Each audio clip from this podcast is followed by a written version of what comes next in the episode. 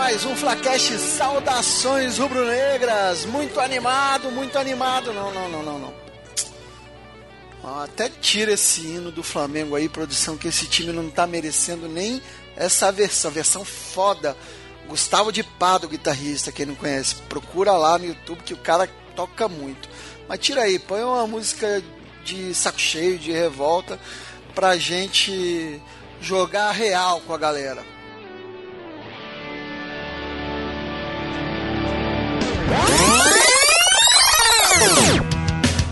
Tô cansado de tudo. Isso aí, esse é o Flacast Saudações Rubro-Negras, mais puto do que nunca, porque o Flamengo continua desperdiçando ponto e fazendo chacota com a nossa cara. Se você quer vir se revoltar aqui com a gente, segue a gente nas nossas redes sociais, Twitter, Facebook e Instagram, arroba FlacastSRN. Sem contar que você pode se revoltar também lá no Spotify, seguindo a gente lá, nosso programa tá sempre lá. Assim como no iTunes, que você pode chegar e avaliar a gente lá com cinco estrelas para divulgar a palavra do Flacast Saudações Rubro-Negras para toda a podosfera.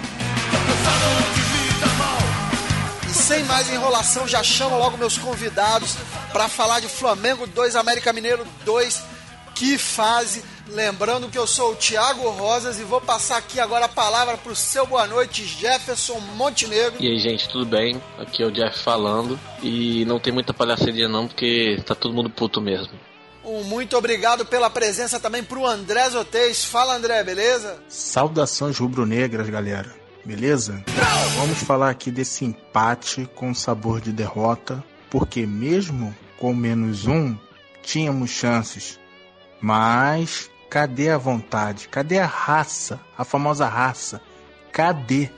Excelente pergunta. Cadê, cadê, cadê? E finalmente vamos chamar aqui Felipe Cordeiro. Fala, Felipe, beleza? Fala galera, saudações rubro-negras. Estávamos com o jogo na mão e nosso técnico conseguiu fazer com que nosso time jogasse da maneira que não gostamos, que é defensivamente, e perdemos. Dois pontos. Senhores, antes da gente começar a pistolagem, tem alguém mais calmo aí para tentar fazer uma análise tática do que aconteceu do jogo, porque tá foda. Alguém? Falando um pouquinho taticamente a postura também dos dois times aí nesse jogo, o Flamengo vem com um time titular que a gente está acostumado a ver jogar, que é a formação lá com 4-1, volante ali, os meio de campo com um ponto de cada lado e um centroavante mais fixo. E o Flamengo gosta que a gente sabe que ele gosta de jogar com a bola no pé.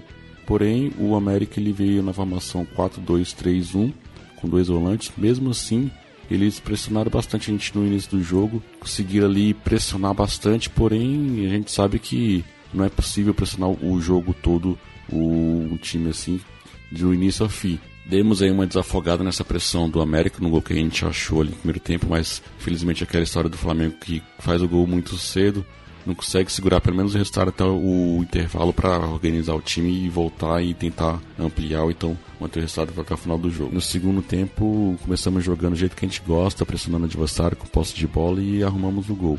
Mas infelizmente não vacila aí proporcionou o contra-ataque e ocasionou aquela jogada lá de contra-ataque da América que foi a reviravolta do jogo para eles voltarem a assumir o controle do jogo, pressionando a gente com um jogador a mais. Pois é, Felipe. E justiça seja feita, o time do América foi um dos poucos times que eu vi conseguir fazer a marcação alta no Flamengo. Eu vi o Grêmio conseguir fazer isso esse ano e só. Eu tive aí o prazer de participar do pós-jogo lá do podcast Decadentes, do podcast especializado em América Mineira. Eles sempre chamam um podcaster de um time do qual eles enfrentaram. E parabenizei, assim, o América, time muito bem postado. Agora, para um time que quer ser campeão, por mais que o América esteja bem melhor que algumas dragas aí como Vitória e Esporte, não dá para pensar em empatar com o América Mineiro, ainda mais tendo 2 a 1 um, já ganhando o jogo e deixar empatar no final, cara. A gente vem falando muito do Rodinei, é a bola da vez, o Cristo que pegaram da torcida do Flamengo. Ele novamente falhou muito na marcação, mas pouca gente sabe que o Rodinei passou por problemas pessoais aí, parece que foi um divórcio, algo assim. E aí caiu na noitada e caiu muito de rendimento, isso não justifica de forma alguma. Agora, essa hora é a hora do papel do técnico ir lá e preservar o jogador, barrar o jogador. Será que com mais uma pífia atuação o Barbieri vai barrar o Rodinei? Vai não! Ele não vai, não. Olha, cara, sinceramente, é, não tem nem o que dizer, de verdade. A gente teve ali algumas tentativas do Vitinho. Caiu no Vitinho, tirou do goleiro Vitinho, o que fazer, Vitinho? Algumas tentativas do Everton Ribeiro, que é o único que se salvou. Time muito mal, eu acho que tá um time desgastado, um time cansado. Infelizmente, essa história de jogar três competições realmente tá fazendo sentido, entendeu? Eu não estou suportando mais. Eu estou no limite, Brasil. Eu tenho vergonha de falar isso. Falando especificamente das substituições, o Pires So beat it. Just beat it. entrou, era necessário, era automático. O Cuejá saiu, tinha que recompor a defesa na parte aí do meio. Mas, particularmente, o Arão e Rodolfo, eu achei que foi errado. Por quê? O Arão não vem jogando bem. Eu teria colocado aí o Marlos para poder manter uma velocidade no ataque. A gente mesmo com menos um teria uma válvula de escape, uma saída rápida. Eu ousaria colocando o Lincoln, tá? Porque prenderia pelo menos um ou dois lá na, na defesa deles, lá jogaria, então o time não sairia tanto, o América não iria tanto para cima da gente. Rodolfo jogando com três zagueiros, a gente treinou para isso, então eu acho que o Barbieri mais uma vez errou, recuou o time, chamou o América para cima e a gente tomou esse gol aí que foi um misto de azar com uma falha coletiva na defesa. E o nosso colombiano Cuejar teve seu dia de William Arão, fazendo até o Maestro Júnior trocar as bolas aí, né? Volto a dizer, o Arão fez uma escolha, O Arão não, o Cuejá. o Cuejá, errada naquele momento, não precisava. De trajetória e de, de fazer a falta. É, ele poderia. Olha Primeiro, primeiro é o Vitinho, né? Que perde a bola na lateral, tá vendo? A bola ela tá indo é, na diagonal. Né? Então ele poderia até ter deixado o adversário passar e ele iria pelo atalho para confrontar com ele um pouco mais à frente. Pois é, Cuejá tem muito crédito com a gente, mas vai desfalcar o Flamengo na próxima partida do Brasileirão. Tá suspenso, mas eu acho que o Pires. So Tá bom, produção, já entendi, mas o Pires vai cumprir bem esse papel.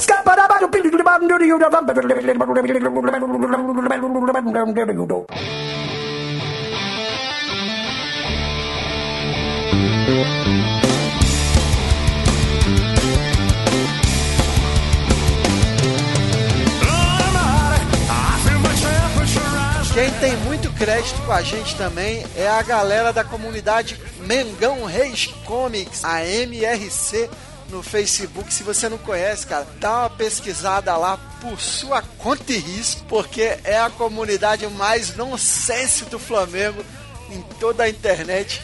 A galera realmente é muito criativa e eu confesso que é fonte de inspiração de muita coisa que rola aqui no Flacash. E a galera lá consegue muitas vezes rir da própria tragédia, cara. Atitude muito nobre que muitas vezes a gente aqui no Flacash não tem nem essa maturidade não, cara. Então, de antemão, já deixo um abraço para todo mundo da MRC e eu falei para eles que o espaço aqui no Flacast vai estar sempre aberto. Eles podem ter aí um cantinho deles para xingar bastante. E a gente vai começar com esse cantinho do MRC hoje aqui com o Eduardo Góes, o multitalentoso cantor. Depois eu vou mostrar a parada das músicas que ele fez para os laterais do Flamengo para vocês. E ele estreia esse cantinho da revolta aqui fazendo o desabafo dele.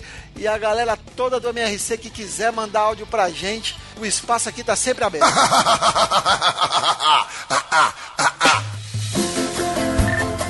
Rony, Rony, atende o rádio aí, negrão.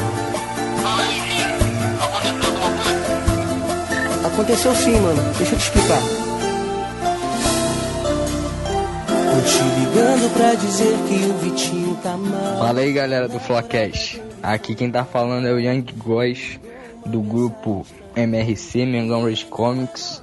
E eu tô boladão com o Flamengo, valeu? Pô, cara, mó time de vagabundo, entendeu? Esse Vitinho aí, cara, contratação mais cara da história do Flamengo.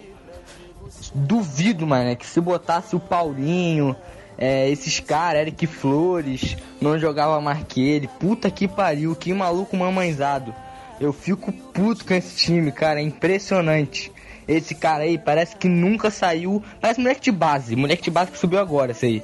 Eu acho que se botar é, Marlos Moreno no lugar dele, tá ótimo. A gente goleia o Cruzeiro lá. 4 a 0 pro Flamengo. Mas se ficar assim, se esse cara for continuar fominha, ficar chutando no meio da puta que pariu só porque foi pra Rússia, eu quero que ele se foda, valeu? Eu quero que pague pra deixar ele lá. Pague pra ele voltar pra lá, entendeu? Paga a passagem, dispensa ele, termina o contrato, entendeu? Porque no meu Flamengo não tem vez esses caras que se acham o pica da galáxia. Muito obrigado. Ai, Maria, esse governo só tem marginal. Somos todos produção. Nossa arte, o podcast é uma arte marginal de resistência e com esse clima de indignação da MRC, a gente segue o programa fazendo as avaliações individuais dos jogadores. Vamos lá, galera. Eu já vou começar aqui. Diego Alves. Tranquilo. Normal. Segurança. Tá tranquilo, tá favorável. Nosso amigo Rodinei. Tava no jogo? Banco. O Gus. Fala que acabou, fala. O futuro zagueiro da seleção brasileira, Léo Duarte. Falhou. Sai do chão. O único que salva. Sai do chão, sai do chão. Zagueiro Hever. Cabeçada só? Só serve pra cabecear. Vacilão. Joelho, cabeça, joelho, E o nosso querido lateral René. Horrível. Terrível. Encostante. Mau chapão, mau chapão. Volante colombiano Cuejar. Sacrificou-se. Funcionário do ano. Muita coletividade na quebrada. Diego Ribas. Normal. Jogo sim, jogo não. acordar, vamos acordar. Senhor Everton Ribeiro. Monstro. Mito. Lucas Paquetá. Pipocando. Paquetá CBFiano. Faz o básico.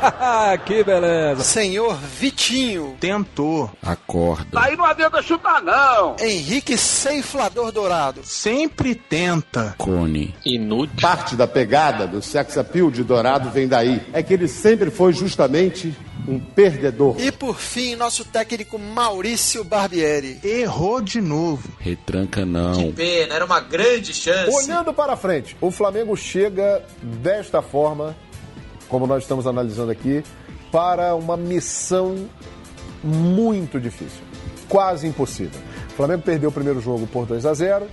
Se devolver os 2 a 0, a decisão vai para os pênaltis. Se o Flamengo fizer três gols, ele poderá vencer até por uma diferença de dois no saldo, por exemplo, 3 a 1, 4 a 2, ou aí o Flamengo se classificaria por ter feito mais gols fora de casa. Quais as possibilidades do Flamengo? Pequenas, mas não acabou. Mas não acabou. Esse grupo parece que é só reunião de família, bora tentar. Hum, boa. Senhores, eu peço então que se despeçam, já deixando também as suas impressões sobre o próximo jogo. E agradeço demais já a presença de cada um de vocês. Jefferson, valeu, muito obrigado. Falar o que desse jogo contra o Cruzeiro na Libertadores? Não tem muito o que falar. É ir lá como franco atirador. A parte boa é que o Cruzeiro tem toda a responsabilidade. Conseguir pelo menos um gol no primeiro tempo, já dá uma animada. Vamos torcer pelo melhor. A insatisfação é muito grande. Valeu, André Zotez, muito obrigado. E por hoje só, pessoal. Vamos ficar com esse gosto amargo aí. Poderíamos estar dois pontos atrás do São Paulo, mas o Flamengo de novo não teve atitude, não honrou o manto e demos esse mole. Eu quero que você volte a honrar essa camisa. Você aí, jogador que tá no campo. Não é que eu quero, que jogue com raça. Porque isso é Flamengo, porra. Abraço. Agradeço também Felipe Cordeiro, muito obrigado, valeu. Então, até a próxima, mas antes disso, eu queria deixar o convite para vocês conferir meu outro projeto lá, o liketour.com.br, um projeto aí que a gente fala sobre viagens. E como sempre, antes de terminar o nosso programa, a gente já tem o tradicional momento que a gente manda aquela força para todo mundo que sempre apoia a gente. É o momento aquele abraço. Alô, torcida do Flamengo, aquele abraço. Aquele abraço para Fábio e Emerson Broa, com seu time sempre rubro-negro, que foi campeão da Liga Mata-Mata do Flacast Saudações Rubro-Negros. E aquele abraço também a todos que participaram dessa liga e se ligue nas próximas edições. Aquele abraço. Alô, alô, seu Chacrinha, velho guerreiro. Alô, alô, Terezinha. E para finalizar o programa, a gente tem, como sempre, o som rubro-negro. E hoje a gente tem uma versão do hino do Flamengo interpretada por Herbert Viana e Gabriel Pensador. Ficou bem bacana, confere aí. Saudações rubro-negras. Eu teria um desgosto profundo se faltasse um Flamengo no mundo. Ele a libra já pesou. Flamengo até morrer, eu sou. Ó meu Mengão, eu gosto de você. Quero cantar ao mundo inteiro a alegria de ser rubro-negro. Conte comigo, Mengão. A torcida é torcida, é uma nação. A camisa não é camisa, é o manto sagrado. Galinho de Quintino é 10, eternizado. Com a bola nos pés, nas mãos, na quadra, no gramado. Seja na terra ou no mar, é meu maior prazer vê-lo brilhar. E vencer, vencer, vencer, vencer, vencer. Uma vez Flamengo até morrer. Marrê, dor, marrê. Rema, remador, sacanoa no viral, chego Flamengo. Me arrebata de emoção no coração, listrado em